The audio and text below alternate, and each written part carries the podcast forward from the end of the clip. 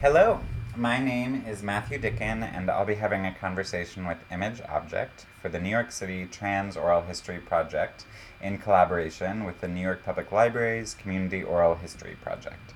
This is an oral history project centered on the experiences of trans identifying people. Today is March 19th, 2018, and this is being recorded at a lovely collective house where I'm currently dog sitting in Fort Greene, Brooklyn. Hi. Hi. How are you doing, Image? Oh, I'm doing. I'm doing. Yes, I'm doing. Do you want to tell us your name and if you'd like your age? Sure. Uh, my name is Image Object, and I am 28. And we got to talk about this a little bit before we turned the recorder on. Um, but do you want to talk about gender pronouns? Yeah. Uh, my current relationship to the pronoun question is refusal to answer. Um, not that I don't have pronouns, not that someone like is supposed to use my name. I just I refuse to engage with the question. Um, because it feels to me like uh, I mean, I uh, uh, I'm much more uncomfortable being asked the question than I am with any pronoun that anyone could possibly use for me. Mm-hmm. Um, which I know is like the opposite of what you're supposed to tell cis people. But like that's my reality. Um, and like it feels whenever I give a directive, straightforward answer to the question, these are the pronouns you should use for me. Like, uh, it feels as if I'm accepting a reality in which pronouns are necessary, which is not something I want to do. Um, so, uh, before I came to this arrangement, which feels more aggressive, uh, I would answer the pronoun question with um, my pronouns are a mirror, and I would ask people to use their pronouns for me, Mm. which uh, felt satisfactory in that it implicates someone else in their gendering of me at all times, which also reflects my relationship to gender. Uh, I'm so excited for us to have this conversation about identity and like desire based politics and just where we are in the world. And I'm curious, uh, this next question is like a different framing and way to, to open this. Um, how would you describe your gender? Um, I wouldn't describe gender as mine, first of all. Uh, I don't think I have a gender. I frankly don't think anyone has a gender, but uh, I also don't want to tell other people what they do or don't have. Um, I mean, being sort of an Aquarius, I like have this very uh, like theoretical, like conceptual experience of gender, um, as well as an embodied experience of having to deal with the ramifications of those concepts. But um, I uh, feel very much that like I, I like I think I emotionally and physically experience the fact that gender is uh, a thing which is external to me, but which I cannot escape, Mm. um, rather than an internal or intrinsic quality that I have. And so it's it's much more been uh, a process of figuring out where I want to be in or how I want to relate to that structure, Hmm. rather than uh, identifying comfortably with uh, a particular room of it. Maybe let's uh, go sort of to the start of your life and the story and see how those questions sort of come up and like where you've learned parts of this along the way, you know, Oh or God, discovered yes. these things. Brilliant. Um, where and when were you born? I was born on January 20th, 1990 at 8:30 in the evening in Grand Forks, North Dakota. Um, uh, my parents were in Grand Forks, North Dakota for my dad's uh, grad school where he was getting his PhD in psychology. Um, and I only lived there for a couple of years. Most of my childhood was spent in the suburbs in Maryland. Me too. I don't know if I knew that. I don't know if we've ever talked about it. No, I didn't know that. So I'm even more curious about some of the next sets of questions about like when uh, do you have a memory of an early encounter with a trans community or trans individuals? No, I don't think I do. There weren't a lot of queers in my life growing up. Um, I had an aunt who I didn't see more than once or twice who lives here in New York City. Her name's Dempsey. She lives with her partner Vicky. And I remember the one time that we were in New York City and we stayed at their apartment, I was like, this is the coolest person I've ever met. um, I was just overwhelmed by how chic her uh, apartment was and how cool she was. Um, and maybe I think one of my brother's friends' older siblings was a gay man, and I like knew him a little bit, and we ended up going to the same high school in Massachusetts. Um, but really, the earliest queer relationship I had was with my friend and crush Andrew Malone in second grade. Mm-hmm. Um, Tell us about Andrew. Andrew Malone, the first love of my life. Uh-huh. Uh, he was this like very charismatic, compulsive liar who was obsessed with the Titanic and told me he had been in it, been to it in a submarine. And uh, we like, he lived in my neighborhood, but one bus stop away. Uh, and we would like sit together on the bus to school and hang out together at recess and um, at one he, i would like have him over for play dates all the time at one point i can't remember if it was over a summer or just like a warm day in the fall or spring but my family had a boat at the time. Yeah. um, and we got to take him out on our boat and uh, while my dad was driving the boat he and i were in the cabin downstairs and he kissed me. Um, so it was my first kiss. And on a later play date i think it must have been later he and i were playing dress up and i was wearing a like glittery fairy costume and he was wearing this vintage dress that used to belong to my mom. And she got this really really cute picture of the two of us. We were like just we were just in the basement dancing. I was dipping him naturally. And my mom got this really cute picture of us and sent him home with a copy and his conservative christian parents told him that i was the devil and he had to stop talking to me. Ah! Uh, but the joke's on them because six years later i saw him leading the baton twirling squad in the marching band at fourth of july. Ayo. so he still ended up a beautiful faggot. Um, as did i.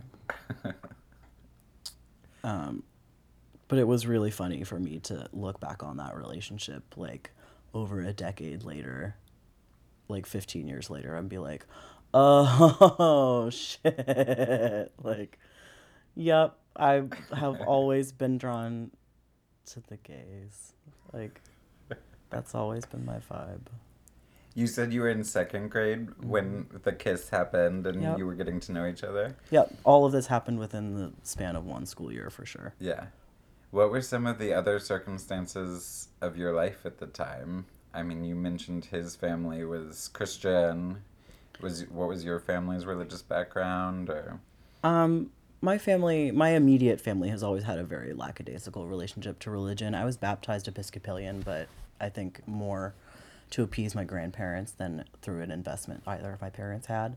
We went occasionally to Unitarian Universalist Church for a few years of my childhood, but uh, the one Unitarian church that was within driving distance, the sort of leadership structure of it was sloppy, and my parents didn't want to be involved more than a couple of years. Uh, so we stopped going to that after a little while. But I did have some positive experiences there while we went. Um, it was a super inclusive space, as I think Unitarian churches tend to be. And I remember there was like a summer workshop one year where they had uh, members of the church who practiced all sorts of different religions would do Mm. day long workshops on their practices. So there was a day of Native American like workshop teachings. There was a day of Wiccan practice teachings. Like it was really really cool learning experience for me as a young kid. Um,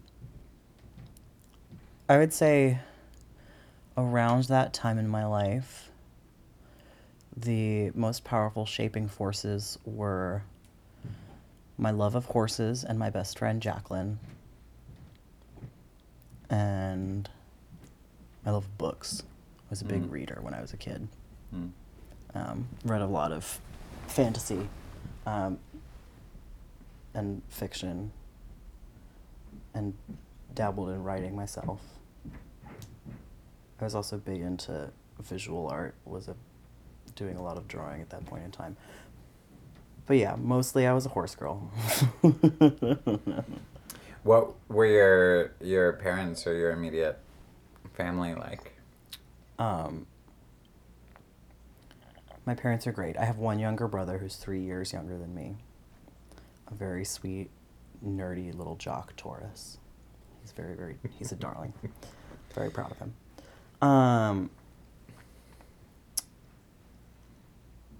my parents are sort of exceptional in that they verbatim told me and my brother when we were young, we will love you no matter who you are or who you love. Mm.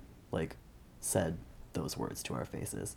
So I like never had any qualms about having a queer identity. Um, it was something that as I was growing up, I I remember having the thought, I wish I was cool enough to be gay. like, you know, it was, uh, there was absolutely no, like, prescient force in my life that was like, this is a bad idea. You shouldn't Mm. acknowledge queer impulses that you have. Mm.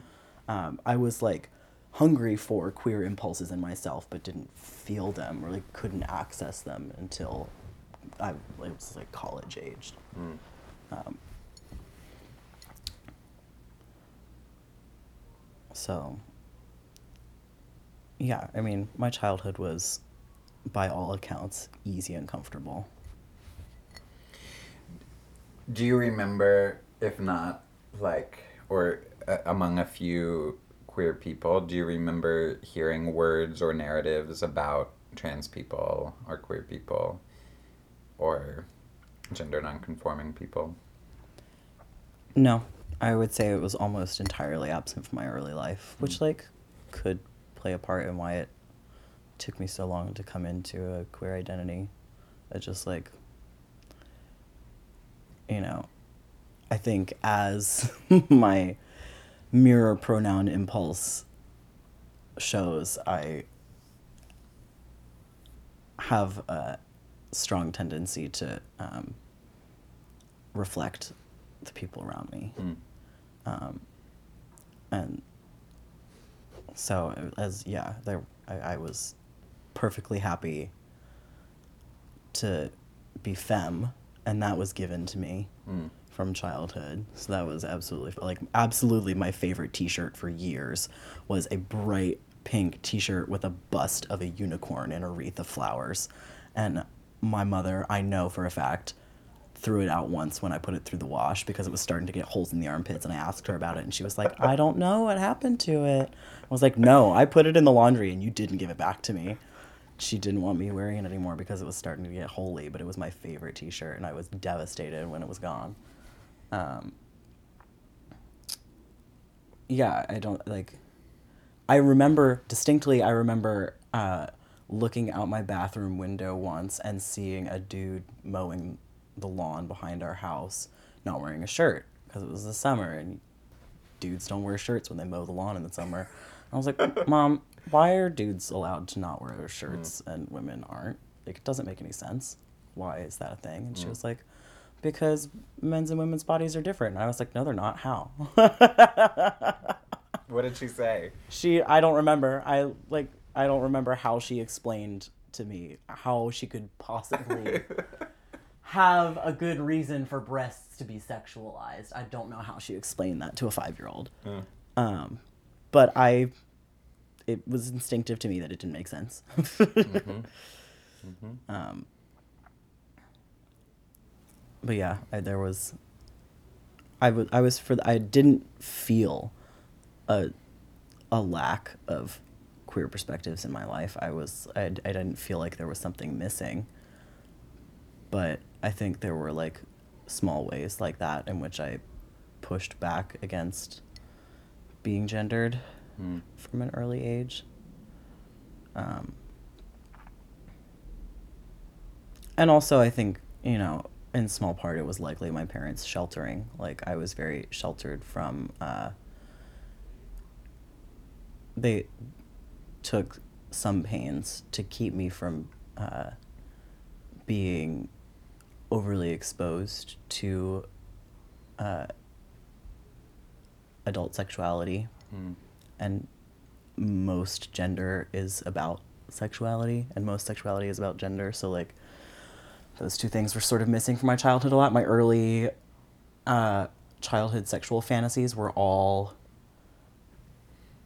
like narratives about and between animals because I didn't ha- I like wasn't allowed to watch cartoons even until I was I don't remember what age but like most of my early uh, fictions were all written and then all most of my early TV was all uh, Animal Planet and Discovery Channel.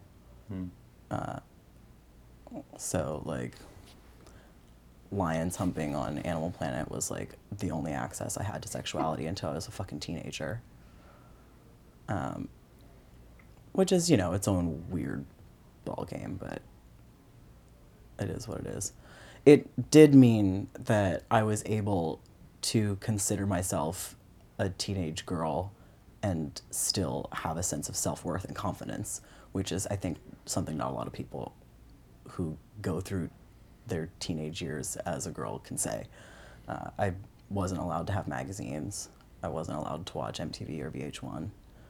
Um, I wasn't exposed to literally any media that gave me an opportunity to critique my own body. Um, so I was able to just like kind of be a theater nerd with like three or four friends and like not worry about it. I was gonna ask about how you were perceived or like perceived yourself being perceived at those that age, sort of elementary and like coming into teenagehood. Um, like, did you some of the stuff you're saying about uh, like ways you were pushing back or ways that your parents were taking pains to you know have a say in what your media content like con- uh, intake was did you see yourself as rebellious did you un- like have an analysis of class or race or like your positionality at that age Oh, and, and absolutely not. um, I mean, uh,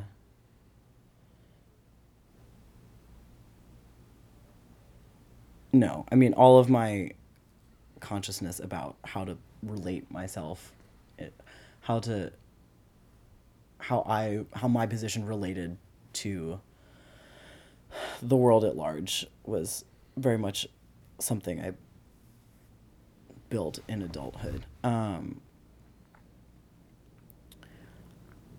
I would say my first experience of consciously choosing to alter the way I moved socially was around sixth grade. Um, I went to a very small private middle school where there were like 30 to 35 kids per grade.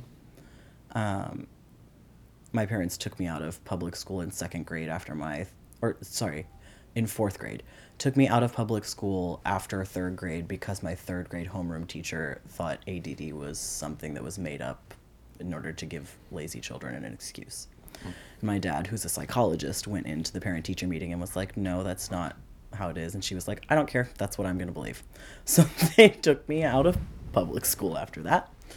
Um, and in this small private school, I was no longer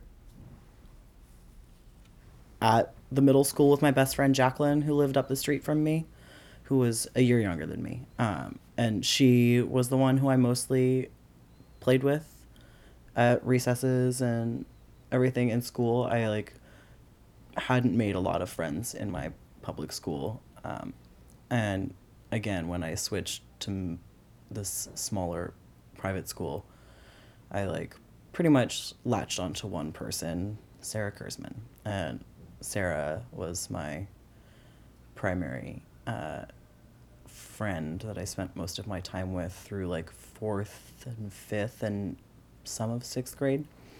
And around sixth grade, I think I was like, oh, I want more than one friend. Mm.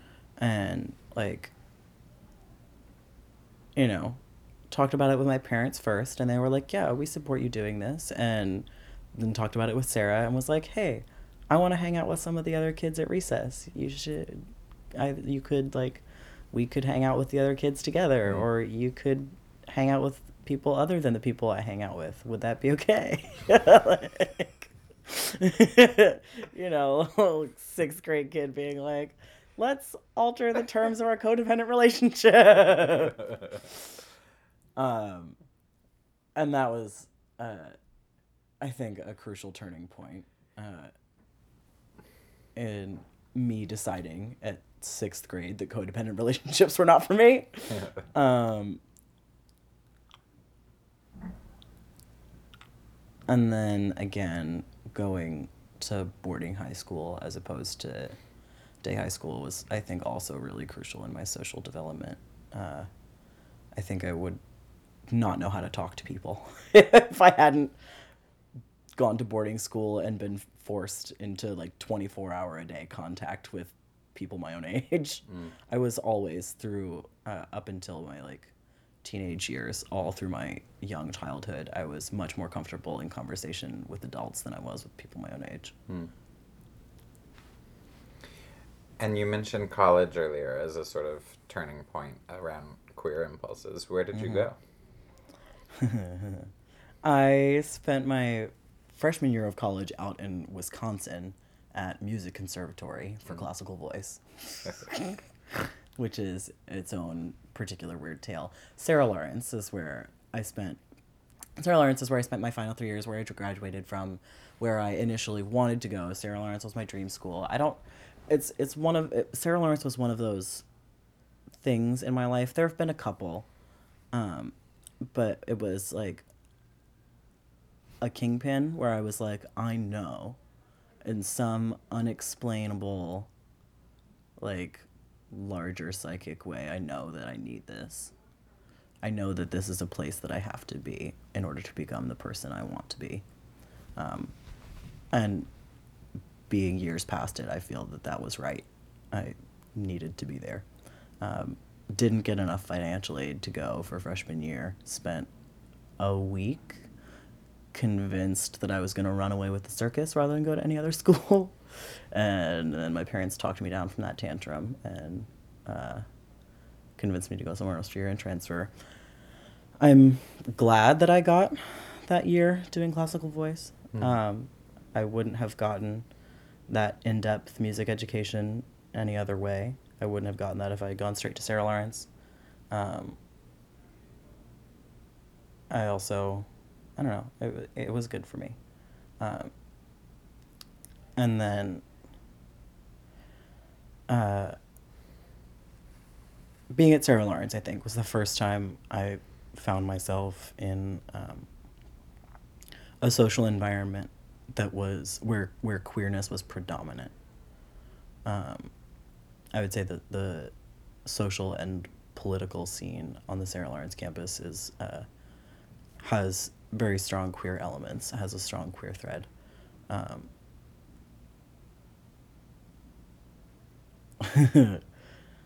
I mean, there's like a, a running joke on campus queer in a year, your money back.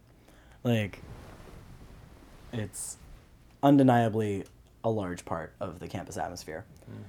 Um, and I think just being surrounded by it and absorbing it allowed those parts of myself that I had just never really made room for to come closer to the surface to show themselves. Um, one of my closest friends during those years, someone I lived with my junior year, was another trans guy. Um, I had my first crush on a woman my junior year. Yes. I had like a really serious crush on woman my junior year. And that was a moment where I was like, uh, I mean, I don't, yeah, I, it was the first time where I was like, oh, I'm strongly attracted to someone other than a dude. Um, it wasn't a struggle for me to admit that. It was a struggle for me to acknowledge that that attraction qualified me as queer. Because, like, I, don't- I, I don't know. Because is uh, not something that I can necessarily speak to, but I think it was in also in part due to the fact that I was so many of my closest friends were so like loudly and adamantly queer that me being like, "Oh, I have a crush on a woman for the first time in my life" didn't seem like it counted. um, I was like, "Okay, well, baby steps." Um, and it wasn't until after graduation and being like living in the city and recontextualizing myself again to like the greater world where I was like, oh, compared to the world at large, I am a freak queer. compared to the Sarah Lawrence campus, I'm normal. But um so it wasn't until like five years ago that I started less than five years ago that I started using the word queer to describe myself. Is that when you moved to New York City? I moved to New York six years ago in 2012 after I graduated from Sarah Lawrence. What was the city like when you first got here? Um, most of my memories for that from that first year or so are very self-absorbed. It's very much those memories are much more about me than they are about the city. Um, I feel like I mean, I there are concrete ways that I can point to in which it has changed since I've lived here, but uh, I don't feel like I have uh, like large uh, outside of those like specific points and the trends that they fit in with. I don't feel like I have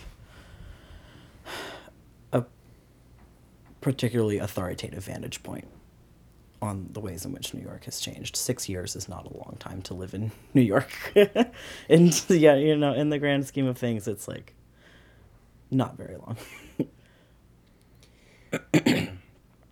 What scenes have you been a part of? Either Mm. from the beginning of your time in New York or today? a couple of different ones actually. Um, I, when I first moved to the city, it was with uh, the intentions to uh, be here for a few years and do the starving artist thing while I figured out what to do next. I knew right off the bat that I wasn't gunning for a lifelong career as a performer, but I didn't know what I'd rather do. So I was like, all right, I need a few years to figure that out. I'm not ready to go into further grad school right now, but I know I will want to eventually. Um, so I started out immersed mostly in the modern dance scene, which is what I had studied my most my last couple of years at Sarah Lawrence. Was mostly uh, dance and hard sciences. I did like computer science, physics, anatomy and physiology, and dance. Um, so that first summer of 2012, that first summer and winter of 2012, where I was mostly in the dance scene. Um, and I think that was a really good place to land. Dancers tend to be really invested in their in, in their personal health. Mm-hmm. You know, when your body is the instrument of your art in such a nuanced way, you can't help but uh, pay close attention to its needs. Um, and I think having that grounding served me really well in the upcoming years when I uh, left the dance scene behind for the queer nightlife scene, specifically the drag scene. Um, I went to the very first Bushwig that fall of 2012 because I had just moved to the neighborhood a couple of months ago and had signed up for this mailing list for local events um, and saw this like day long festival of drag and queer performance and was like that looks amazing. Got a couple of friends to go with me and like that night was pronouncing on the way home like this is my new thing. Like uh, this is i'm so into this. I need more of this in my life.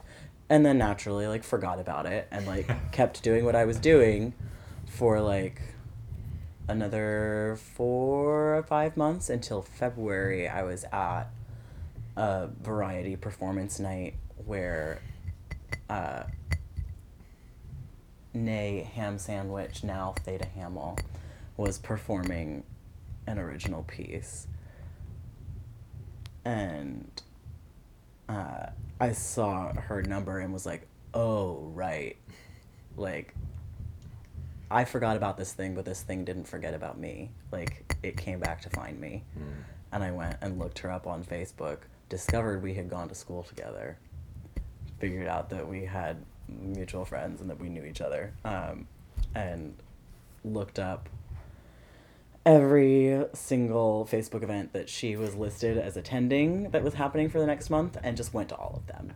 I was like, that's how I found the scene. Literally, that's how I found the scene, no joke. Mm-hmm. Um, and at the time, it was just then uh, the first round of Miss Williamsburg, which is reborn now as uh, Mrs.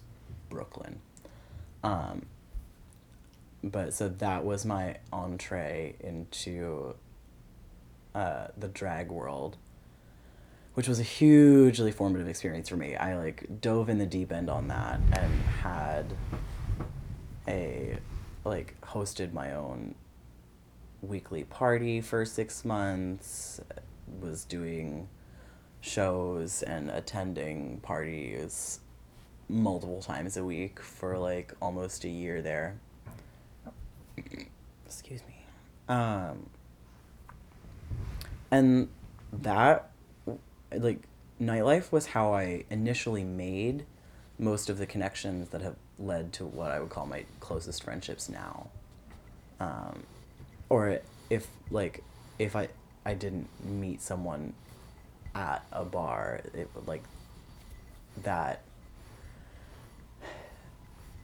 that entrance into queer networks was definitely like what unlocked uh, all of the things that I have that I now access in terms of like queer connections. Um, and then also specifically the art and activity of drag unlocked a lot of things for me as well. Um, that was definitely the beginning of my interrogation of my own relationship to gender. Are there other particularly um, special characters from either of those scenes, modern dance or drag, who like Theta like uh, just come to the top for you right now of like who makes those scenes the scenes that they are? Mm. Um. Let me think. Mm-hmm. The first person that comes to mind that I feel like I have to talk about is Charlene. She and I were entering the scene at exactly the same time. I w- she was like, I, I think I met her on like my second or third night out ever in a look. Mm. Um, and I just remember seeing like a giant brown hair in a tiny skirt with legs that went all the way up to her butt and uh, just like prancing down the street in heels and I like whistled after her. I was like, "Whoa." Um, and like the next time we ran into an, each other at an event, she like sat me down and was like, "Where do I have to go? How did you figure out where to do this thing?" And I had only been like finding the shows for like a month maybe before her, but I was like, "Well, you got to meet Merrie Cherry and Untitled. you got to go to Metro." Uh, at that point in time, it was Metro, TNT, and Sugarland, the big trio. Um, you know, Scarlet Fever Fridays. Uh, what else were the big parties at the time? There was like a weekly underwear party at Metro at Sugarland that was cute. Um, oh, Bizarre had just opened up, and Jess was do Jess and Merrie Cherry were doing a like a white clothing party called White Diamonds at Bizarre. It was a big deal for a minute. Um, but it, yeah, it was. I mean, obviously, uh, Merrie Cherry and Untitled are uh, the ones that I would name as the stewards of the scene since I have known it. They are, uh, and Horrorchata too, I think, but she does a lot behind the scenes. Um, I think, yeah, she's a personality who I saw on stage less. She is a beautiful performer, but I think uh, enjoys DJing uh, and making the party happen as much as she enjoys being on stage. Um, whereas Merrie Cherry and Untitled both are very much stage personalities, faces that people recognize and see a lot of. Um, or at least that I saw a lot of and befriended early on. Um, my entree to performance was Merrie Cherry's Dragnet at Metropolitan. Uh, she invited me to be a part of that, and I made it to the final round, competed against Vivian V, Lucy Balls, and Mini Cupcakes for the title of Dragnet that year, and Mini Cupcakes was the winner. Mm. Luckily, she deserved it. She's fucking brilliant. Um,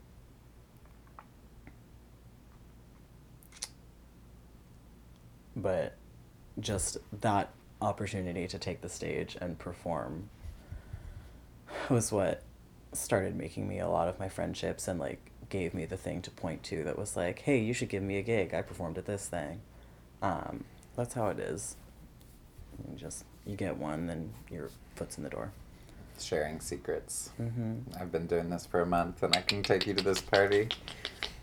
Um, were there, you talked about like, these are some ways the city's changed. mm. Were some of those moments that were coming through your mind a little earlier while we were talking do they have like an overlap with ways that the drag scene or the night queer nightlife scenes have changed? Yeah, totally. Um, it's hard for me to say personally. It's hard for me to tease apart uh, and divide. It's my relationship to nightlife changing, where versus Mm. where it's the nightlife scene itself changing. Mm. I know that there's still plenty of nightlife happening. I know that there's new events happening that I don't know about because I'm not as enmeshed in the scene anymore. Um, and yet, it does seem like there is a concrete trend of us losing spaces. Like, Sugarland was a gorgeous, gorgeous space. Did you ever see Sugarland? No. Sugarland was really, really cool. It had these weird stained glass panels and like a raised upper level that the DJ booth was on and like a sunken like pit that you could give blowjobs in and like the biggest stage like Mm. uh the stage on Sugarland was like if it uh, was like the size of the entire length of TNT and like maybe half as wide. It was huge. It was like by far the best performance stage in any of the three Brooklyn bars. So it was by far like if you were a queen who liked to do shows, you wanted to get a gig at Sugarland. Like that was the place that you wanted your gig. Um, and it's where they held all of the final rounds of Miss Williamsburg back when that was the thing. Um, but by the time I was there and going there, Sugarland was this weird, like one story building between a pair of high rise condos. Mm. It looked really out of place on the block. Whereas I've, so I've continued to work in nightlife, but as a bartender instead of as a drag queen now, and uh, have met people who have been around a lot longer than I have, and they have told me that, like back when it first opened, Sugarland was a one-story building in the middle of an empty lot, and it was it was nowhere, Mm. and like it was the perfect place to have a noisy gay bar because there was no one around to bother. And when it eventually got shut down, it was because the luxury condos next door took it to the community board and were like with noise complaints and we're like we don't want this here anymore. Um, It was in Bushwick, or Sugarland. Yeah. It was on North 9th and Driggs, I want to say. I like could walk you by it. I could find it easier than I could remember exactly what street it's on, but um and I'm pretty sure the space is still there unused. It hasn't been Mm.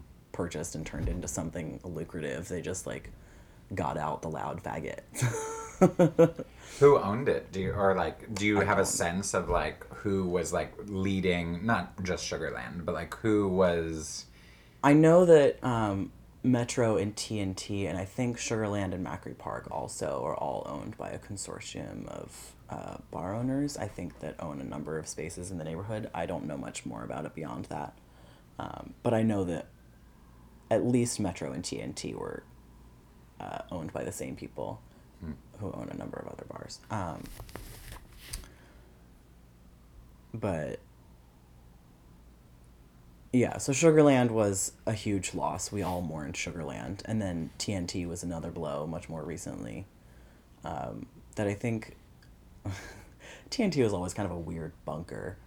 Um, weird vibes in that place. It felt like, yeah, it felt like being in a, a weird barracks. It was like, oh, like here is where the gay cockroaches are gonna survive the apocalypse. Like Yeah. this like weird like curved cement ceiling. Super super bizarre. Um and i think its loss was a little bit more unexpected but uh metro's still going strong at least. And there have been other gay bars that have like come and gone and tried to take hold. Fucking love gun was weird. Were you, were you around for love gun? Oh love gun was such a weird moment. Um, I'm pretty sure it was Frankie Sharp, right?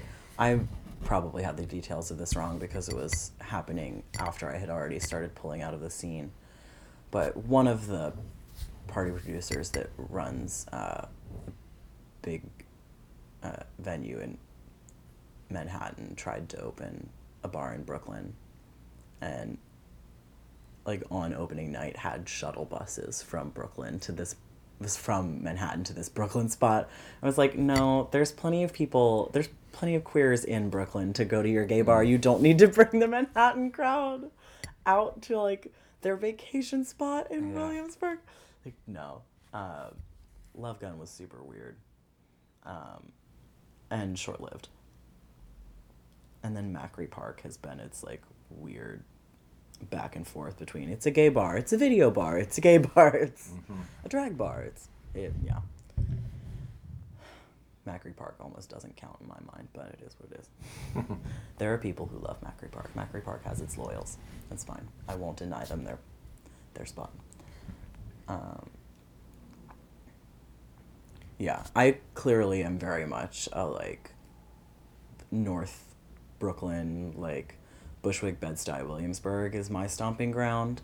I've gone to a few parties uh, further south um, in, in other neighborhoods through Brooklyn, but it's such a hike that I don't do it as much when you know I'm in full regalia. Um, and also have I back when I was invested, I spent a little bit of time doing Manhattan parties, but um, not as much to speak of. The only other place that also used to do uh, drag shows in Bushwick, which has since closed down, was Tandem. Tandem had a large back room that was good for events. Um, and luckily, we have Secret Project Robot, and they've been consistent. They've switched spaces, but they're going strong and uh, dedicated to the crowd. Um, have lots of trans people on their staff, um, lots of queer events, queer DJs, queer performers. Um, so, Secret Project is a stronghold for the community that isn't going anywhere anytime soon, I don't think. Um, has that been has nightlife and like this like both map and timelines of bars and these sort of nightlife circuits been the primary way you've come into trans or gender nonconforming communities? Yes and no. It's definitely, I would say, where I made the initial connections for all of those communities. But I think for me, um, the real generative relationships have all happened outside of a bar setting. Because, like, there's only, like, the, the way in which a relationship forms when it happens at night over drinks is different from the way it forms when you expand and add other activities. Um, so like, uh, I think finding ways to take those relationships I found in nightlife and turn them into more robust friendships that included other things was crucial. Um, so like I it started with me finding like a few other people who came to queer nightlife from like a theater or performance background and who were taking the things they were doing in drag and queer nightlife and recontextualizing them in theatrical or performance setting. And that was one way that I found to build out those relationships. And then uh, another sort of uh, foundational or necessary experience was being introduced to the um, the queer sanctuaries in Tennessee, which are historically fairy spaces um, that have expanded uh, to welcome lots of different identities. Um, and yeah, having the opportunity to be there was also foundational for me. Like it, both in terms of, I, th- I think it's, I think uh, being in, in those spaces is important to a lot of people, and I had a perfectly classic cliched experience of uh, revelatory Mm-hmm. uh, self acknowledgement on the land, as many people do. Um, so many questions in my mind. I'm curious to pose one uh, fairly general first, though, around um, are, are what are some positive memories in relationship to these communities that just come up? Mm. Um, okay, I think we're rolling again. Perfect. Um, so we're hydrated and getting deeper into these questions of community and like uh, drag scenes and queer sanctuary space in Tennessee. And um, I had just asked about uh, positive experiences that jump to mind of like you in relationship to the community. Um, I mean, there are like an infinite number of like dumb fun nights that I recall from nightlife. Um, I absolutely would be remiss if I uh, went this whole interview without talking about bath salts. Bath salts was my church for like a year and a half. I um, so my first job when I moved to New York was as a baker. I was making pastries at this little coffee shop in Bed-Stuy. Um, and so naturally my shift was from like 5 a.m. to 2 p.m. And that is very much at odds with a drag queen's schedule, as you can imagine. Uh, and so, in order to accommodate my opening shift on Tuesdays, I would nap Monday afternoons from like 6 to 11, wake up at 11, go to bath salts, close down the bar with bath salts and Macy and Mame and all those people at 4, and then go to work. And I did that on an almost weekly basis for like four or five months. When I look back on it now, I'm like, how the fuck did I do that? but alas, I was a young 23 year old and my body was not what it is now.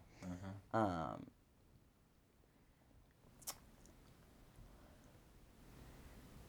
yeah, bath salts was so incredible. The space that Macy and Mame like built with their presence and their personalities was so incredible. Like I don't know. They are they're both super into uh the humor of the grotesque and of the absurd. Like they're both huge John Waters fans. Uh, severely Mame, like with a name like Severely Mame, what do you what, what do you fucking expect? And Macy Rodman is just so brilliant in so so many ways. Like her sense of humor is just so sharp. um, that like and like it was a fucking Monday night party. Like Monday night is industry weekend. Like it's well known in the like bar community and nightlife community that like if you work all weekend you have Monday off. So like it was the night that all just like the dumb shit nightlife people came to to unwind after their long weekend of partying. You party after your party. Um, and it was like the crowd was like usually in the ballpark of like one to two dozen people. Like, not by any means a packed bar, but like people who were there to see each other, not to be seen Mm-hmm. you know, which is at odds with the like Friday and Saturday nights a lot. Um, and you could tell that Macy and Mame were doing it just because it was fun for them. Like they it was a Monday night. They gave no shits. It was like, if we're not having fun, there's no point. Like it wasn't to make money. It was to like be a dumbass and have a good time about it. Um,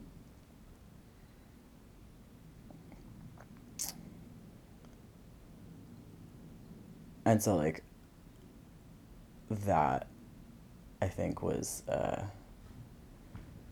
like both a refuge and a point of excitement simultaneously. It was like oh you literally never know what you're going to see at bath salts. Like someone could pull something really wacky out of the bag just for shits and giggles. And at don pedro you can absolutely get away with it. You can get away with anything you could then. And uh, the closing night, the lap, by the time Bath Salts came to an end, it was a big deal. Um, at, by then, Macy had come out as trans and uh, had been in nightlife long enough that she and Mame both had been in nightlife not long enough that uh, like the volume of people that they knew uh, packed the bar Mm. for closing night. Mm. And uh, I remember Merrie Cherry broke a table by performing I'm Your Cherry Bomb, that song, and she uh, just spent the entire song dive bombing cans of beer on a table and crushing them with her tit. She was just like diving onto a table to crush an empty beer can Uh, and broke a table. That was brilliant. Uh, Amber Alert did. Oh, fuck. What was the song? It wasn't You Make Loving Fun. It was something else, 80s and joyous like that. And she just stripped down to a monokini and had someone pour salt and Colt 45 all over her in a plastic baby bath, in a plastic, in a plastic um, baby pool uh, and so she was just drenched in salt and beer. Um, and then, oh, another fun thing that Macy did almost every night was a little game show between sets where she would just like bring a couple people up on stage and give out drink tickets uh, for like answering a question or doing a dare or something. And on this last night, she had someone do a shot of the salty pool water. the Colt 45 with salt in it uh, for a free drink ticket, which is just like at this point, you're desperate. it was very funny. Um, and her show on that final night, someone at some point had gotten their hands on a like science materials catalog and had gifted Macy a frozen fetal pig. Which she had just kept in her freezer uh-huh. To use sometime. I forget what song she did, but she just like made out with this frozen fetal pig on stage. It was beautiful. Um, antics, absolutely antics. The kind of shit that, uh, you know, you're like, that's what I want to see. Like that's what people move to New York for is to be stunned and astonished by what they see on stage. Um, and Macy was one of the people who consistently turned out those like stunning, astonishing moments that like floored and entertained all of us. Um, and then I would also be remiss not to talk about Casa Diva, which is uh, a which is the name of Charlene's home first and foremost, but it also is used as a venue to some capacity. Um, and it's wonderful to be able to gather in a place that's not actually a business, in a place that you you can 100% trust that the ethos of- of the space is about serving the community because it's literally someone's home rather than a bar that's trying to make money. Um, and uh, I often bartend for them and their parties that they have at their space. So I'm deeply invested in those events as well. Um,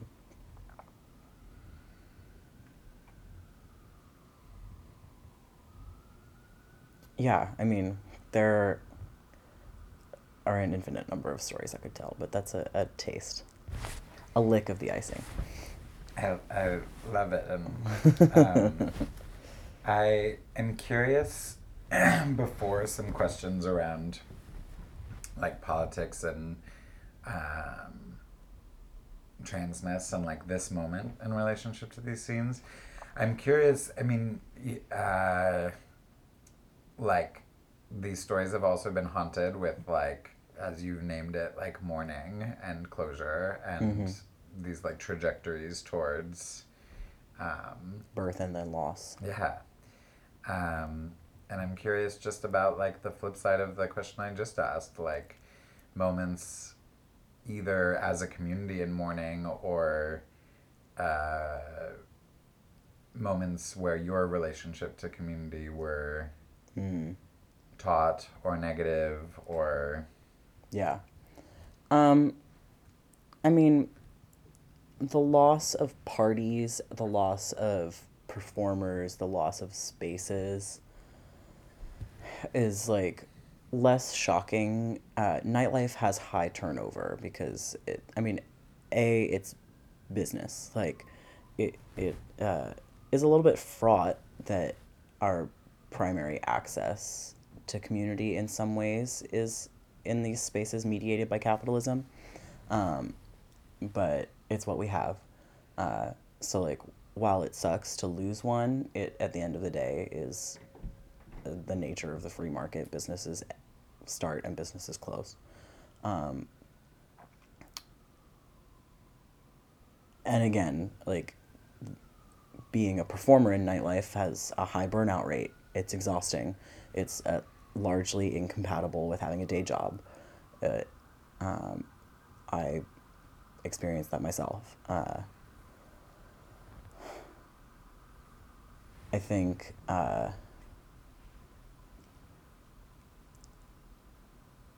um, yeah, so that's a sort of come and go thing that I feel personally pretty at peace with um, I think the general trend of like losing queer spaces without seeing them replaced at the same rate is a little bit alarming. But again, six years doesn't feel like a long enough uh, data pool for me to make that claim in a solid way yet. What uh,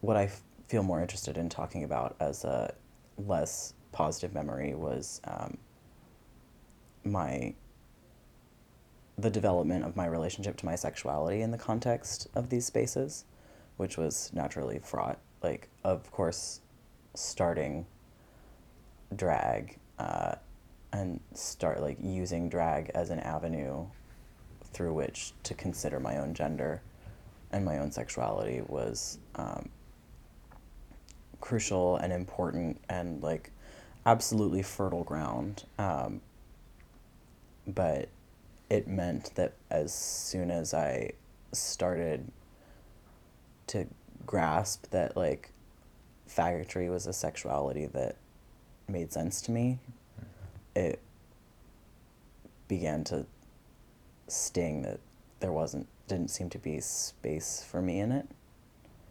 Um, and that as much or maybe more than feeling uh, physically and temporally burnt out was that I was emotionally burnt out on being sexually rejected by fags. Um, was I think I would, yeah, I would call it the primary reason that I uh, rem- started to remove myself from the scene when I did. Um, you know, Cause like it after being so immersed in those spaces where like fag sexuality is openly on display and I could really find myself immersed in it, it was clear to me how differently fags relate to sex and to one another than straight people do, like mm. obviously, but also worth saying. Like I was like, "Oh, yeah, this is a relationship to sex that I can get down with." I absolutely can't get down with being a straight woman. Like that sounds like hell. But like this I can do. This seems playful and fun and like yeah, this seems like a thing I can get with. And feeling for maybe the first time in my life so at home in a sexuality mm-hmm. and feeling simultaneously shut out was it was really hot and cold. It was hard to handle. Um, and like I don't know, I could point to a couple of specific instances. Like there were there were a couple of times multiple times actually where a dude would be like genuinely flirting with me and like say I'm attracted to you and I don't know why. I'm not into women. But like I'm feeling your vibe or something like that. And I would be like, "Well, duh because like I, it's like I have fag vibes." like like you're picking up what I'm putting down. Like stop looking at what category I'm supposed to be and just like pay attention to that. Um because for me that's always where attraction has lied. I've always been like super conscious of the fact that sexuality and sex is a like just a bonding tool. For me that's what it is. Like I don't get uh, yeah, I mean at least that's my relationship to sex. I, have lots of people use it for a lot of other things. Um, but like that's what it is for me. And so to have someone say, I feel this bond that we have, but it doesn't make sense, made me just want to shake someone. I was like, but you feel it. Like, why, like, don't fight it, like, feel it. it's there. Um, and the, the repeated frustration of that was enough to make me pull back and reconsider how to situate myself in relationship to the thing.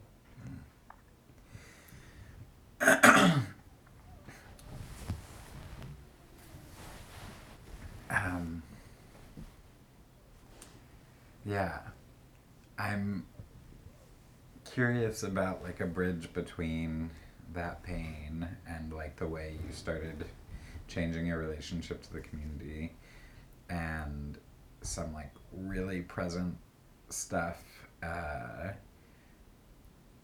in this sort of like moment of trans visibility or like whatever Mhm. capitalism is doing to us at Mm. large where there's like these battles for ownership uh, of various cultures, performance cultures, drag cultures, specifically queer sanctuary, and like around transness and around gay maleness. Mm. And I'm just curious what, um, like how you see yourself in this moment of like people knowing what trans is and its different, strange, hyper, you know, like corporate mediatized way, Mm-hmm. and how that has changed what your scenes feel like. What was that last word you used? how uh, that like moment of trans or this moment of trans visibility, like what it's been like for you, and then how it's changed what y- you being in your scenes Oh, scenes. has felt like. Um, I think first and foremost, my concept of and understanding of myself is uh, unanchored right now. Um, like, I'm at a point in which my self understanding is fluctuating really rapidly. Um, so it's hard for me to nail that down in any uh, extensive way. Um, but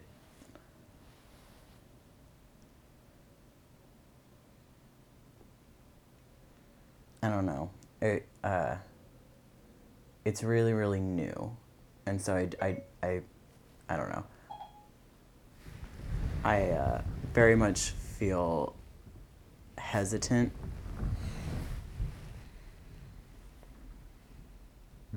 to name it this early, but then again, that's just my nature. I'm a waiter. I am uh, stressed by speed and high tempos, and like my impulse when given the option is always to wait until I'm certain. um, but it's been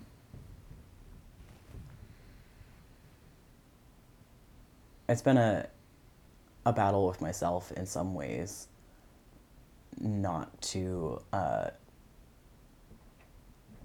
settle back into a stable gender presentation. Like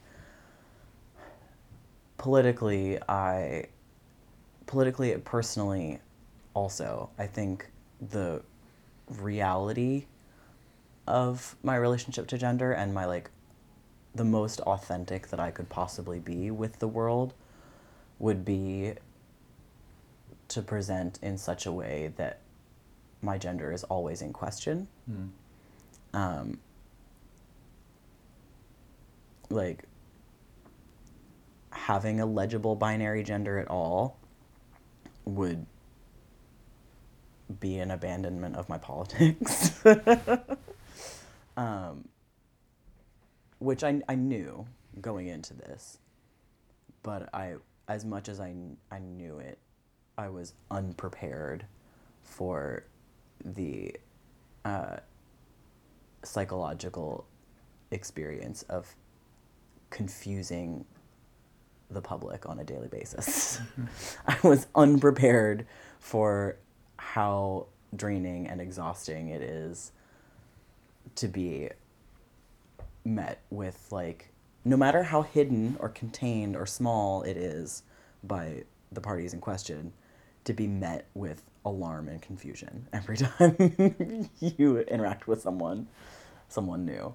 Um, and like absolutely that's aligned with my goals and with my gender politics but uh, it is a challenge to continue to do that on a daily basis. So I think uh, as soon as I realized I was able to access binary gender again, but a binary gender that I hadn't had access to before, I was like, I started allowing myself to sort of settle into that and like regain that measure of comfort. Um, and I'm just now starting to push back against that impulse in myself and uh, encouraging myself to, as much as I feel capable, um, destabilize my presentation. Uh, even though it risks uh, destabilizing that hard won interest of fags that I have just started to feel.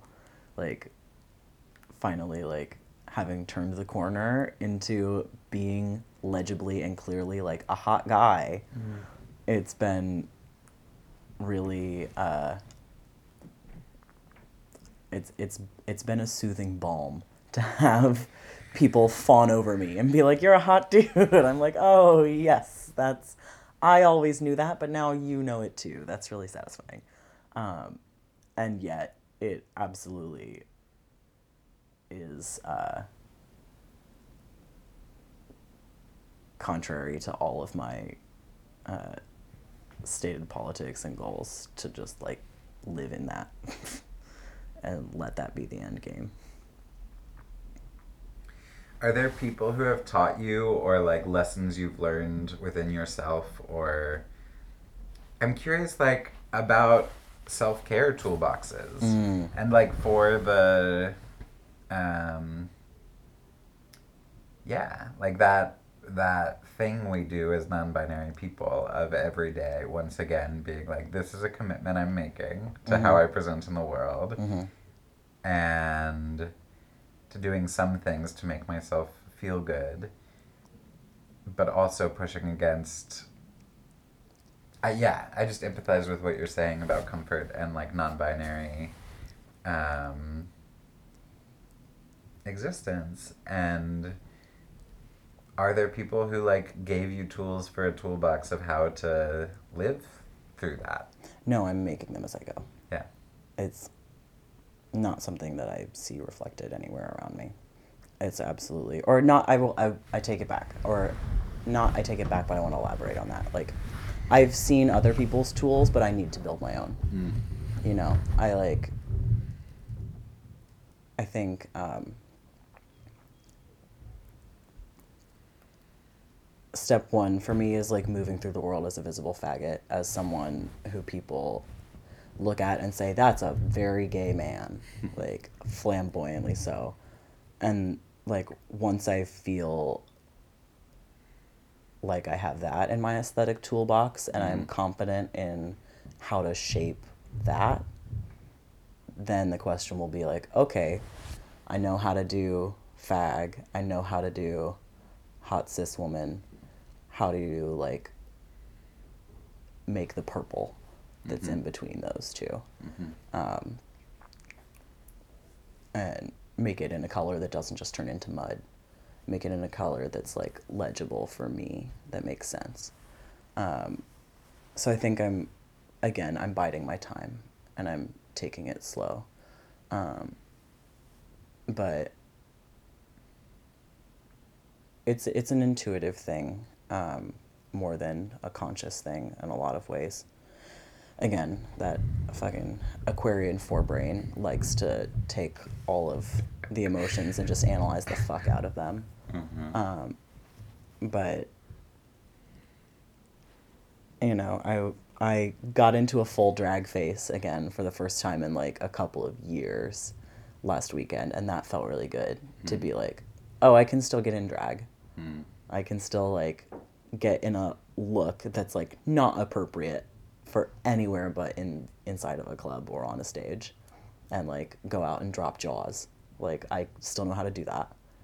Um, that felt good.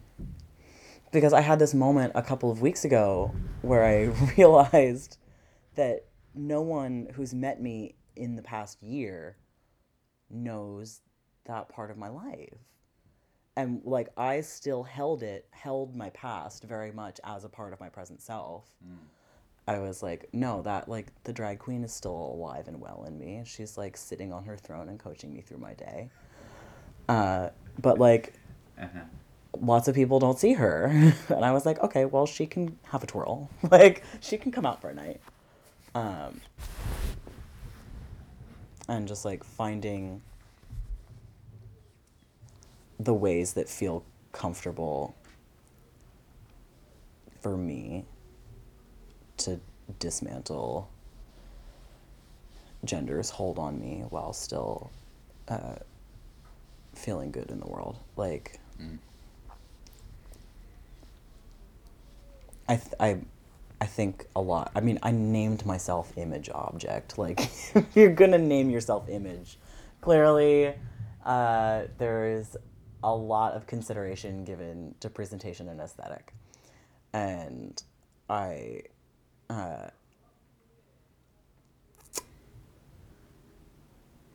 I don't know. I'm like.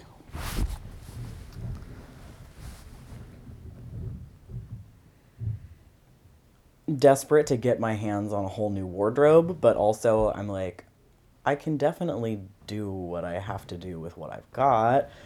It's it's like this combination of feeling antsy in the gender that I'm starting to settle into. um, and uh, feeling like I like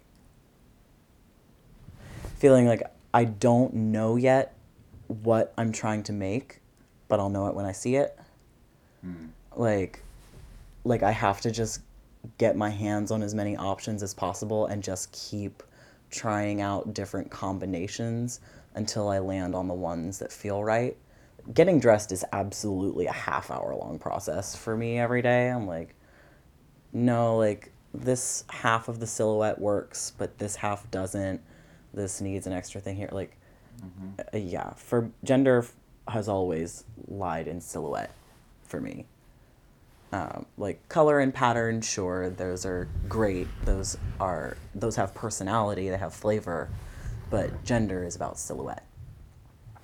And so I'm like very much trying to figure out what pieces to combine and how in order to make silhouettes that don't have a legible gender or that feel like they're an unexpected mm-hmm. combination of genders.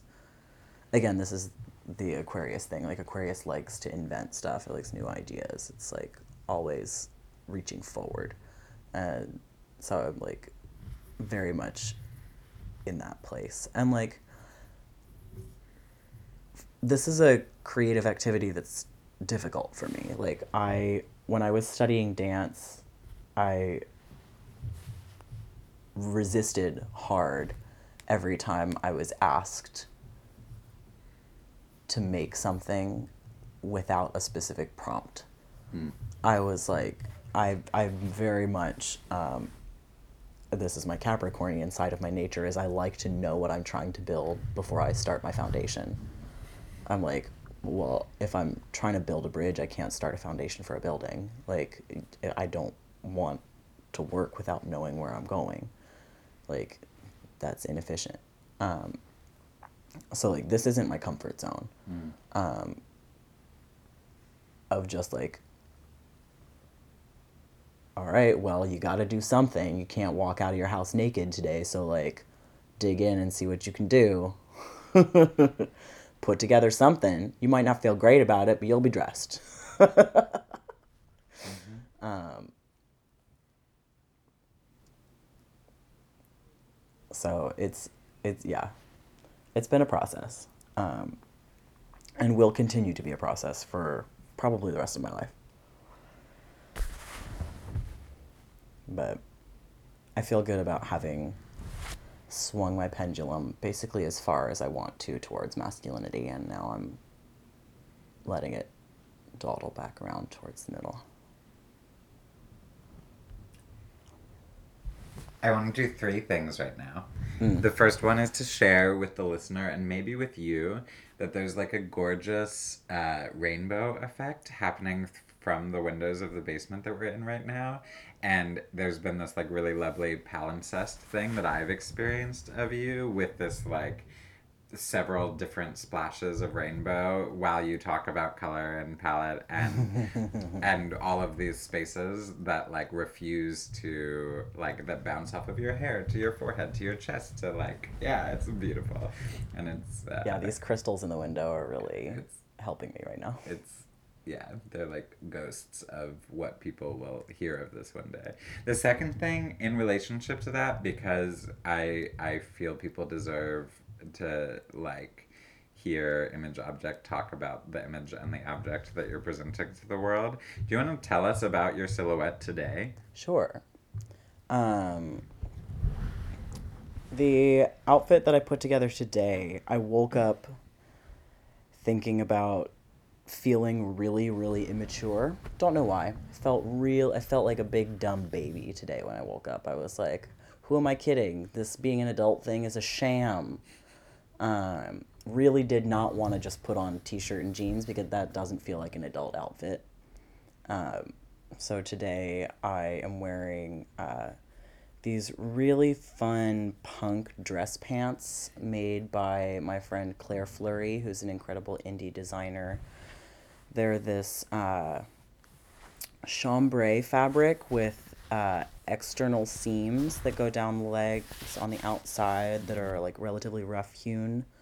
Uh, the front has a sort of um, buttoned flap patch over the crotch area that's a dark green plaid, and the rear, uh, the back, like belt hem of the pants is a red plaid with buckles. Um, my undermost layer today is this like mustard yellow silk camisole, like tank loose loose silk tam- tank top, um, with a sort of ambiguously gendered silhouette, um, and then over it I'm wearing this. Uh, loose emerald green velour collared polo shirt. Um, this was the closest I could come to a mature outfit today. I had to wear the silk top because silk is a mature fabric. and I had to wear not jeans. I'm not wearing jeans and a t shirt. That's what guided my outfit today. That is a very important like clarity around silhouette. I'm also curious. Um, something that I've like heard um, that I don't want to just like over determine as an analogy, but I'm curious for you is like to to have you reflect on it is um, like you knew what you were doing and how you were going to build a foundation of drag circuits, right? Like you met one person and were like, I can now ask and share secrets and like literally guide myself and build this toolbox together into a scene. Mm.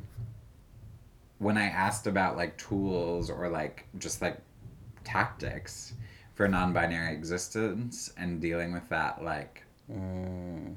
as you away from a scene and in a scene and out of a scene and all of those things you were like no and there's no people and i'm making the tools and i'm just that analogy is so striking to me that yeah about this thing of how these scenes um are hyper contextual.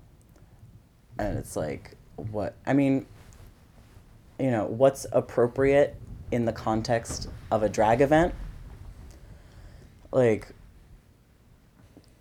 I feel great wearing an ostentatious look to a nightlife event and like having strangers look at me and fawn over me and ask to take my picture wouldn't feel great doing that doing getting my groceries um, you know so like the tools for uh, expressing a non-binary identity the tools that work for the given task vary from context to context. And like absolutely being a drag queen is a form of a non-binary identity is in my eyes. There are people who disagree but i think it is. Um, and uh, i think we're all fighting the same beast but we all have to fight it in our own ways. Like no one gets out of gender. No one gets a get out of gender free card. Like it doesn't exist. Uh, we we're all implicated. Um, and so we I, I, I think that uh, and I think that the moment someone becomes prescriptive about how to cast it off is the moment that gender has its hold on you again. Like because as soon as you build a unified way to resist it it'll adapt to your resistance and reify itself. Um, so i'm like absolutely here for you know people to i mean i am maintaining a non-binary identity while doing medical hormonal transition or quote unquote transition i don't usually use that word to describe this process for me um, like I'm I'm maintaining a non-binary identity while doing hormone therapy. I'm here for people to maintain non-binary transness without ever doing any kind of uh, medical intervention. I'm here for people to, you know, battle this beast in whatever way makes the most sense to them and brings them the most comfort. Um, and I think that every strategy contributes to the overall goal, which is all of us uh, having a more functional relationship to the lines of power that flow between us. Mm. What other parts of your identity, like, um, are important to your sense of who you are and what those forms of power are and like what how you fight the beast? Mm. Um, the things that my body can do, just like materially, that uh, the things that it's capable of are a source of identity for me. Mm. Like, I have always been pretty athletic, um, and I mean, athletic or not, I've always been very active, even when I was uh, young and in like middle school and high school and etc. Back when I wouldn't touch sports with a ten foot pole, I was still very much into theater and was uh, always drawn to things that engaged my body at the same time as my intellect. Um, I have been studying boxing and Muay Thai for the past, I think, year and a half. Um, and as I said before, drag, I was in dance. So, uh, highly nuanced and codified studies of the body are a huge source of identity for me. Like I have a really really clear memory of standing in the shower as like a small child. I can't put an age on it, but like probably around 6 or 8. Standing in the shower and thinking I was standing perfectly symmetrically and looking down at my feet and seeing them not aligned and being astonished that my self perception could be so different from externally measurable reality. Mm. And like that kind of nuanced uh, self analysis has always been a huge source of curiosity and of interest for me. Um, and I funneled that first into a study of dance, and now I uh, have found a really, really excellent boxing coach that gives me plenty of space to do that work inside of uh, the structure of that sport. Um, so I, I identify with being strong and flexible. I've always been stronger and more flexible than people expect me to be. Mm. Um, and those qualities of my body that aren't associated with gender or that are but like strength is associated with masculinity and flexibility is associated with femininity and i identify strongly with both of them uh, yeah i just the fact that um, in my self perception, those qualities aren't gendered. They're just qualities of my body that I appreciate and take joy in and am proud of. Um, I take great pride in being strong and in being flexible. Uh, and I think another center point of identity for me has always been uh, my academic strengths. I've always, I, since I was young, I've been told I was smart by a lot of people. Um, and I think I absorbed that and self identify with it a lot.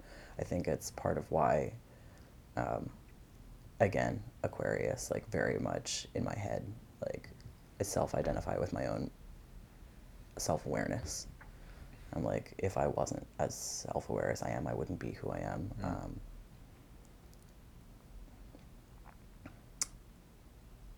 and I think that uh, hyper identification with my own mental state was, I think, one of the reasons why I hesitated so long to ever, uh, or why I was always super cautious about uh, substance use of any kind. I like was very very gradual in my self introduction to alcohol. I've uh, I waited a long ass time to try psychedelics and other party and uh, party drugs. Um,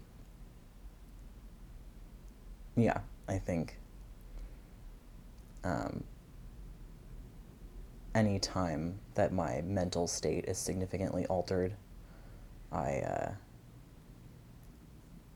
I, f- I feel a minor crisis of identity.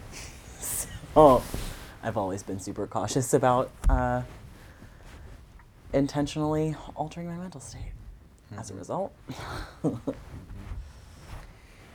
Um, what you just said about sort of like crisis of identity relates to me for like various ways you've talked about that in Mhm. this conversation, and um, two of them being like this category or this box of like how people were experiencing you versus what you were putting down Mm. and the pain there of like energetic versus like gendered dissonance Mhm, and then mhm. also what you just said about like my self perception, the crisis of like my self perception not aligning with um, measurable realities or Mhm. external sort of yeah realities and it, so i'm curious about like other boxes in the sort of moment of identity politics at large Mm.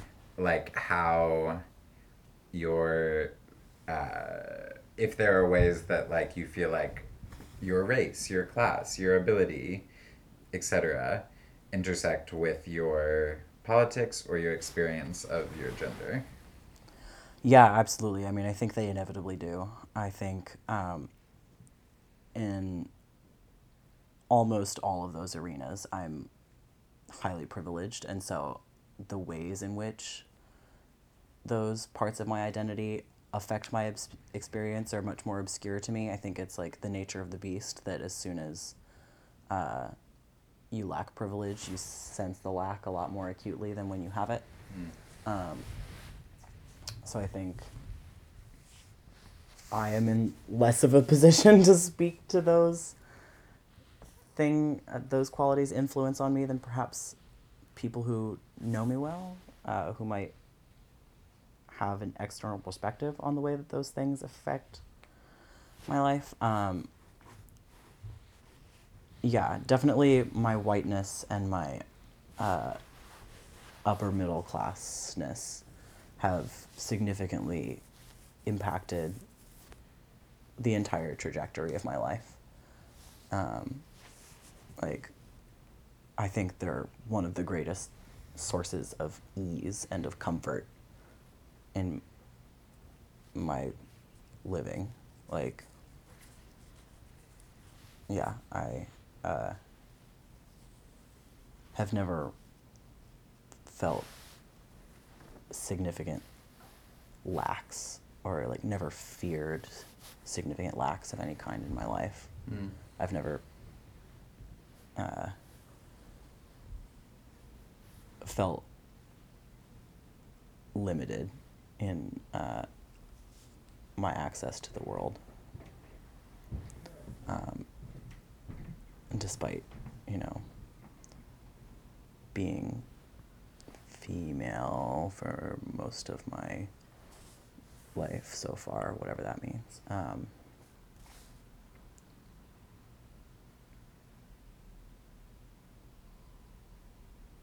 yeah, and then also naturally, like being able bodied, like I would have absolutely a massive crisis of identity if my uh, physical abilities were to be drastically altered in a sudden way.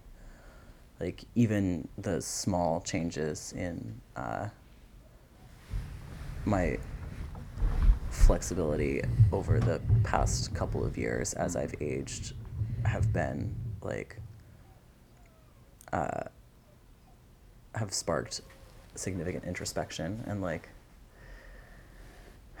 uh, you know when I started the dance program at Sarah Lawrence the first like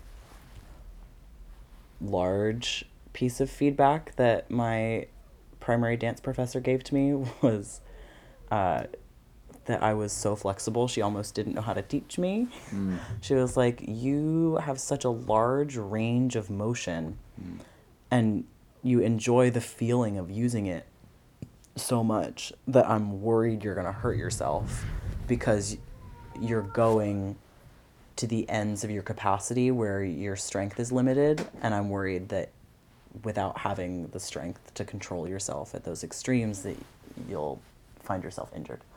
Um, and so since then my like focus in much of my use of my body has been interrogating um, smaller ranges of motion um, and making the conscious decision to work in a smaller range has naturally between both working in a smaller range and just like the deterioration of a body over age uh, just like watching it over the past six years i've lost flexibility. Uh, not a lot but enough to notice from the inside. Uh, and even just that has been like I, I, I would have like small moments of panic when I would be like, oh no, I can't do the splits like I used to. I'm like, no, that's not something you need to panic about. you can still do lots of things that aren't the splits. like, um, yeah.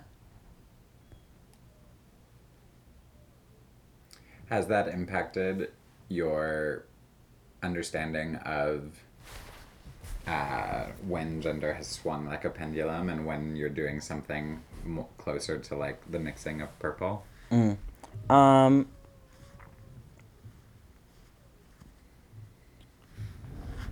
not directly, I don't think. I don't know. Uh,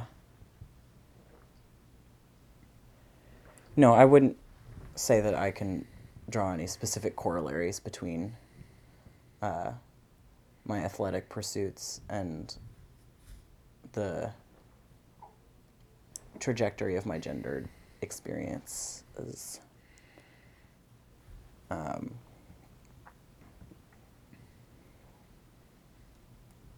there might be one, but I haven't drawn it if there is. Mm-hmm. They are independent arcs in my mind. Do you have um, intergenerational relationships with trans or queer people? Regrettably, no. Um, because most of my queer relationships were formed in nightlife, and because nightlife has such a high rate of burnout, I haven't yet given myself any opportunities to form meaningful relationships with uh, queer people of another genera- generation, or well, I mean, it, I guess it sort of depends how you define generation. Um, but no, I can't say that I have any that stand out in my mind. And how do you see yourself in relationship to other social movements or political movements that have sort of been ongoing for these six years in New York or beyond that? Um, I mean, uh, admittedly, I see myself as largely removed from much of the political struggles that are happening. Um, I'm back in school again now, uh, and spending most of my time either uh, bartending to support myself in school, studying for school, or socializing. Um, and while uh, my politics have continued to radicalize over the past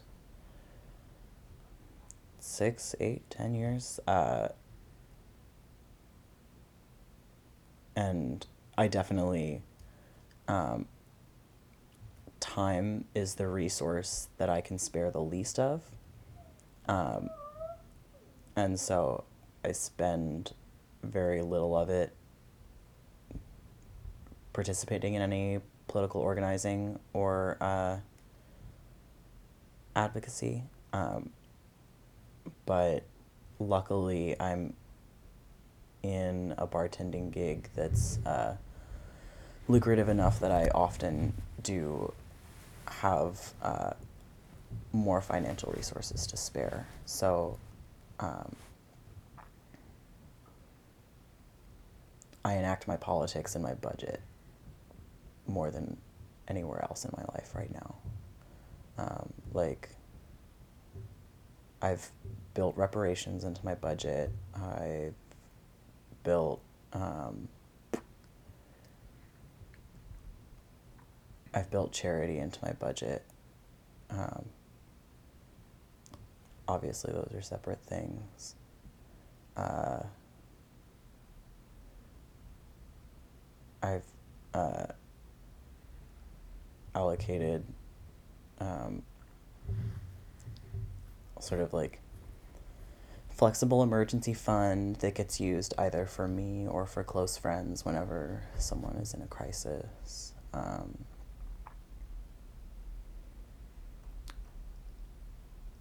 and like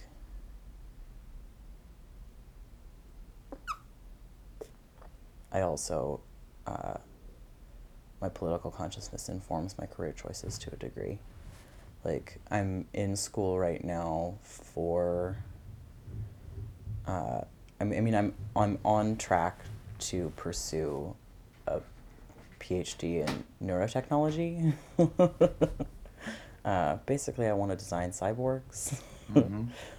but I would ideally like to design cyborgs in such a way that uh, contributes to the dismantling of capitalism rather than its reification. um,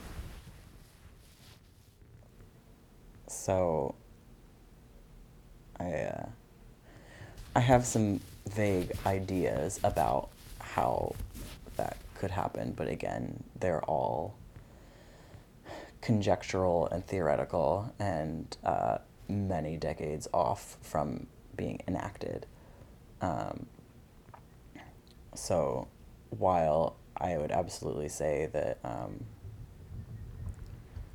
I'm empathetic and sympathetic with uh, most of the radical political movements happening at the time, uh, they don't get a lot of my daily energy. Not as much as plenty of people I know. But also more than other people I know. Like, yeah. Yeah, I'm curious about that specifically because it's like, um, yeah, I'm curious about because we've talked about the, these like queer night lives and these like visible queer politics and uh, the way like an externalization of capitalism's trans moment has Uh-huh. impacted uh, the queer nightlife scenes that you're in Yeah. or have been in and i'm Yeah. curious to like flip that a little bit about how you've seen resistances or like relationships of queer nightlife to politics or just to Mhm. like whether that like manifests as like political organizing or like explicit relationships there or i mean i know your budget and then i also know like you have a very clear politics I, around like local communities of color and Yeah, specific yeah, yeah, you know and like that relationship to queer nightlife like in brooklyn. Absolutely. yeah. I mean, politics are something that inform every single choice you make, not like one or two choices you make, you know? So, like, um, for instance, like when I was trying to figure out how to build some kind of athletic activity back into my life, uh, when I like knew I wasn't trying to be a career performer or a dancer, and so wasn't gonna invest in um, dance classes, which tends to have a higher price point per hour than just a gym membership. I was shopping around for gym options, and rather than do like a chain gym like Blink or Planet Fitness or CrossFit or what have you, I was uh, pretty invested in doing a like smaller more local item and for a year i was boxing at a local family run Puerto Rican boxing gym in uh, um, in Ridgewood. Mm-hmm. Mm-hmm. Um, and then switched recently to again a one person business run by this guy Mario Marin, who's a New York native and Muay Thai fighter and uh, an excellent, excellent trainer. And I really love uh, being in his gym. And he also uh, has a like weekly donation based trans boxing that happens in his gym, which is funnily enough how I found it. Um, but now I, I, I don't attend that event. I am a full member of his gym and I go to pretty much every other class so that I can leave space for people who are uh, maybe less confident in a not uh, trans oriented gym atmosphere. Mm. Um, and like, uh, again, that's like, I think for me that falls under the general umbrella of like being a budget decision. Uh, I, Yep. I mean, in a in a capitalist economy, like money is always political. So, um, a lot of how I again, and people will call this a Capricorn trait too, is enacting my politics through my finances. Mm-hmm. Uh, but um,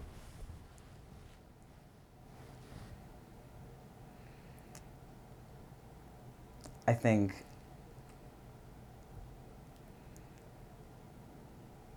I don't know. There's I'm like I'm I'm very much a practicalist. Like there are very few ists and isms that I actively identify with. Um, queer and trans are pretty much the only identifiers I actively claim. Like I don't I mm, anti-capitalist sure, but I I don't like actively claiming an anti as an identity. It's like, okay, so if not capitalism, then what? What is it that you want instead? Well, something else. I'm like, no, that's not practical. That's not actionable. like, that's not actually helpful. Um, and I, I, I, if it doesn't serve me, if it's not practical, then I don't feel uh, the utility of aligning myself with it. Um,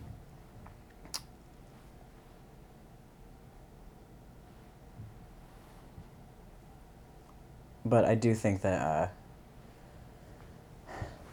nightlife, along with almost every other business venture in the country, has uh, noticed that politics are becoming something that they need to engage in. Like, I don't know. It, it's it's become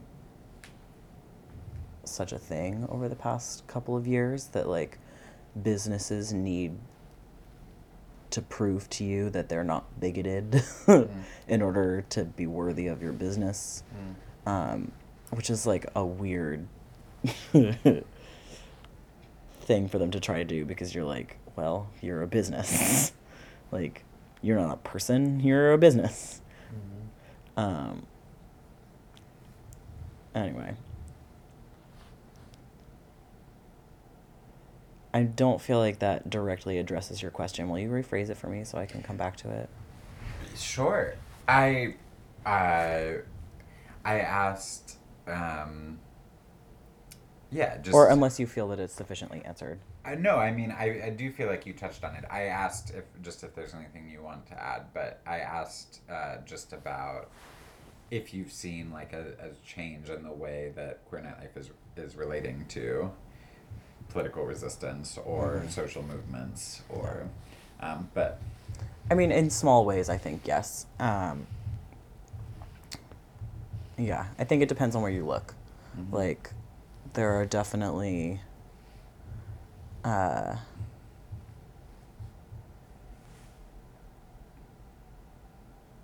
small, some would say token ways in which uh, people pay lip service to political movements. Mm. Um,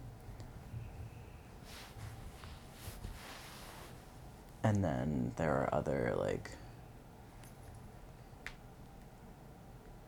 I don't know. I don't know. I think at the end of the day, it's like, well, your event is still about whatever you said it's about. So if it, you're coming together over drag and performance, like, sure, that's inherently political in a certain way, and then that it's uh, it's queer and Mhm. it's a um, celebration of glamour and of femininity and glamour and femininity are downtrodden in the world and like any time you celebrate that that's a little bit of inherent radicalism and political content sure um, and like there's no need to like gild the lily and try and over politicize and do more than that like that's what you're doing do that um, and then people are also using uh,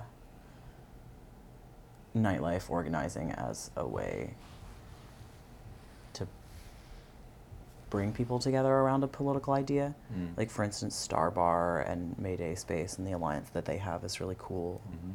Um,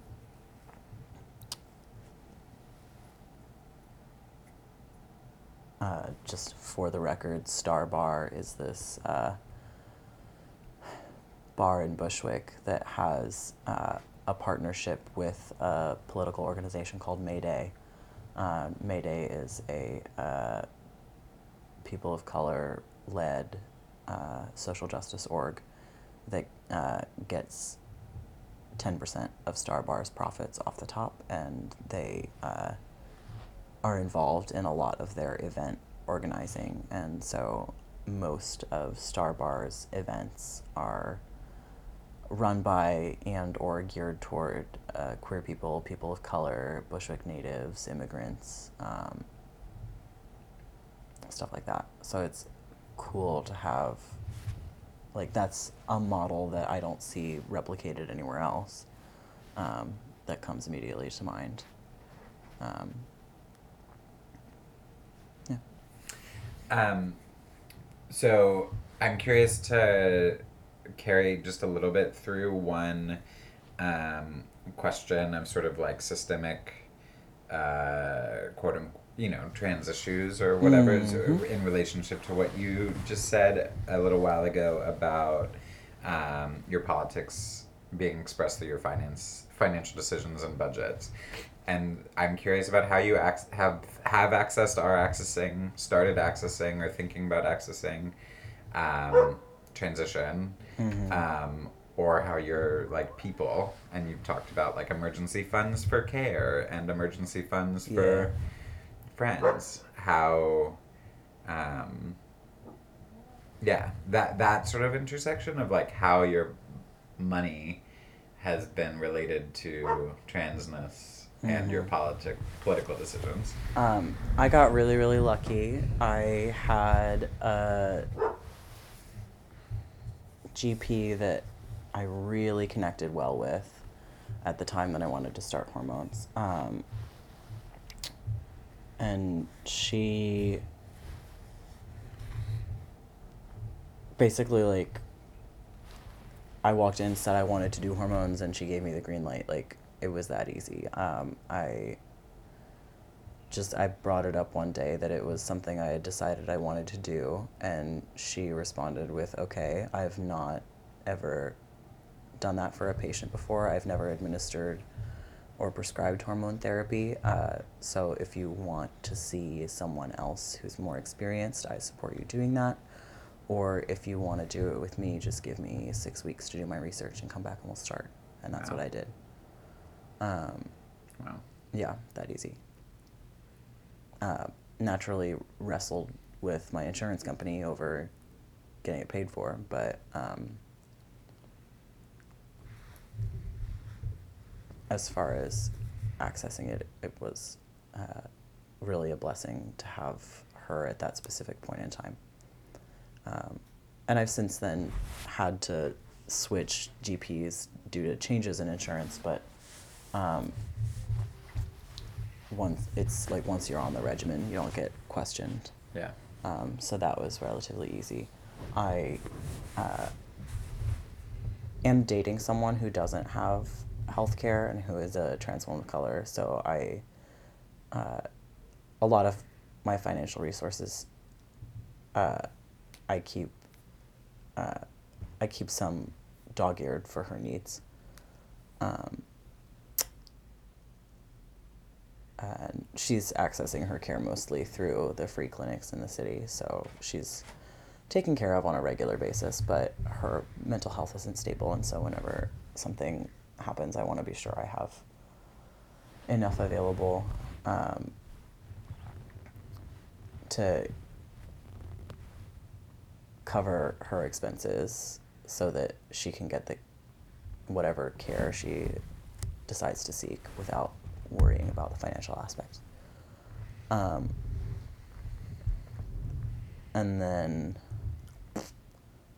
there's uh, a small sort of DIY community pharmacy that's being slowly accrued at one of the um, uh, at one of the sanctuary spaces in Tennessee, Mm. and I'm contributing to that as I'm able. They're like stockpiling hormones, Truvada, a number of different things. Mm. Um, so as I get access to things to give them, I send it their way.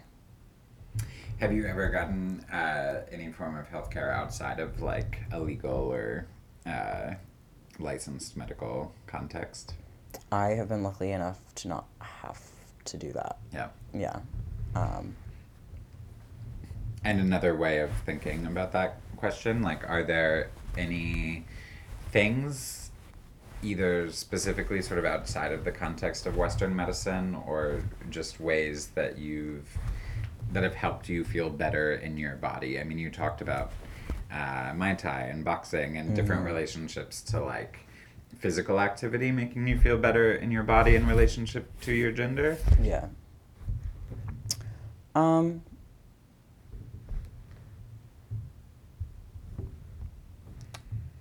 Or spiritual practices or Mm. yeah, yeah, drugs yeah, or yeah, yeah, yeah. I mean, I've had, you know, my revelatory acid trips, as have had we all. Um, it's sort of rite of passage. Uh, I am lucky enough to live right now with a self taught herbalist who makes her own tinctures.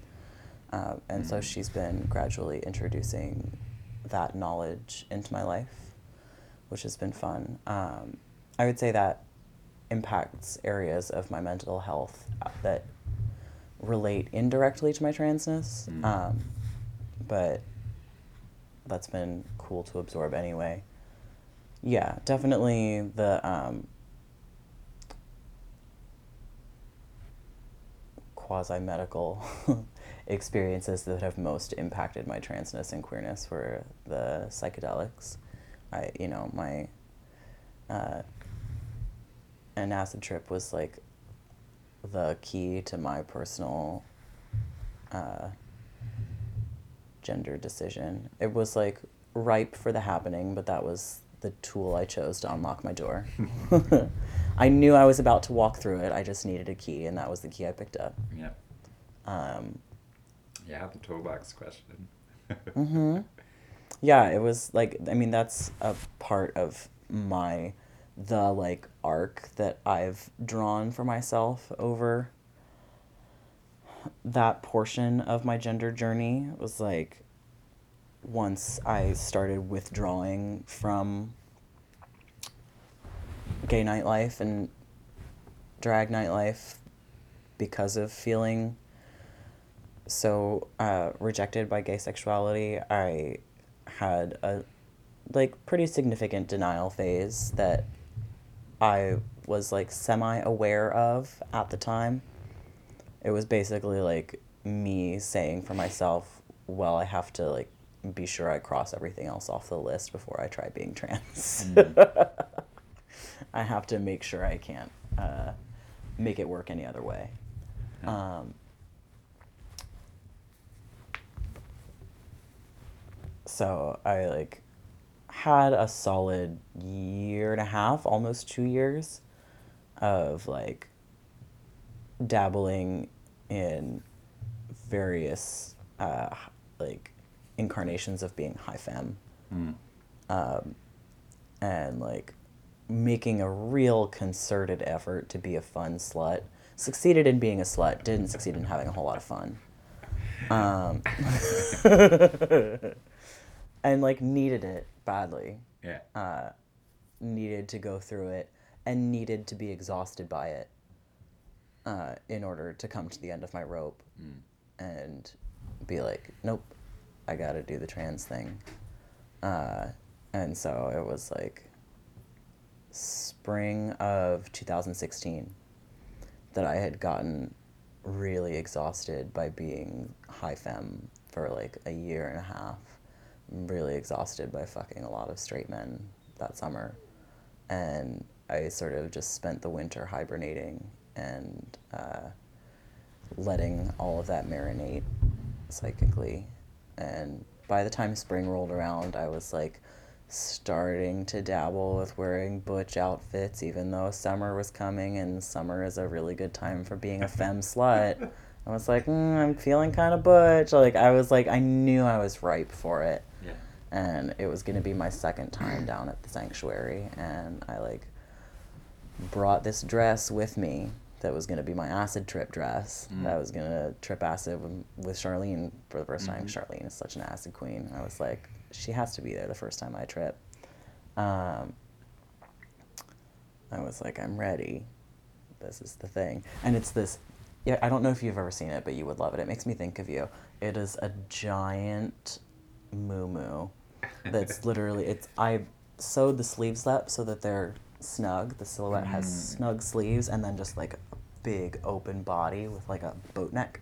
Yeah. And the fabric is this like textured sort of crimped royal blue with like a splashed pattern of like gold Mhm. over top of it. It looks like sunlight on water. It's Yeah. beautiful.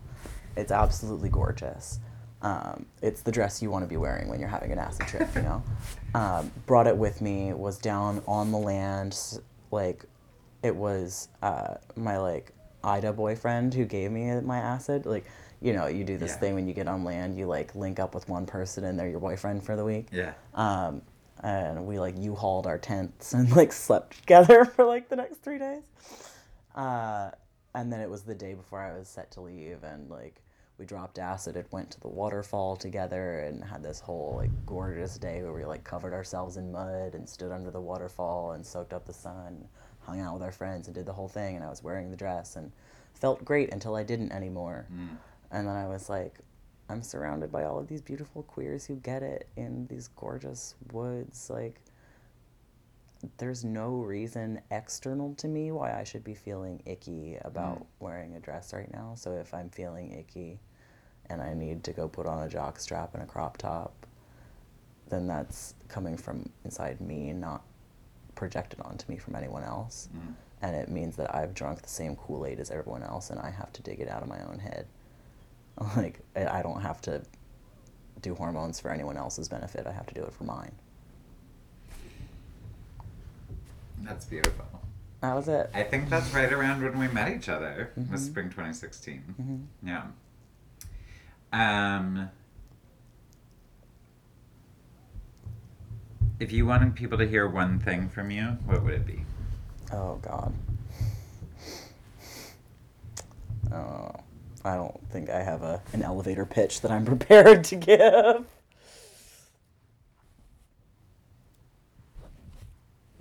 Nothing comes immediately to mind. I don't know. I'd have to think about it. I don't have a slogan.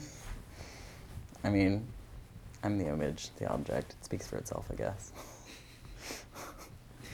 And if you wanted to be remembered for something, what might that be? Oh God. Well, now we're gonna delve into my delusions of grandeur, but I- We're talking about anti-capitalist cyborg, or like not anti, but cyborg Uh, uh, uh, something other than capitalism. capitalism. so Amen. Yep. I'm ready. yeah, you can think of me as the first cyborg, first anti-capitalist cyborg. That's what I would love to be.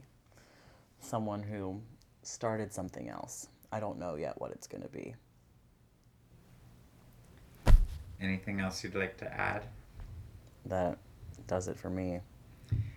And any people you uh, think of who you've named already or haven't named who you think might be interested in being interviewed for this project or interviewing others? Charlene would be a great choice. Um, I would love to think that we could get my girlfriend's story out of her, but I don't think she would be willing. um, if I think of any others, I'll let you know. Yeah, yeah. Maybe one day, right? We'll see.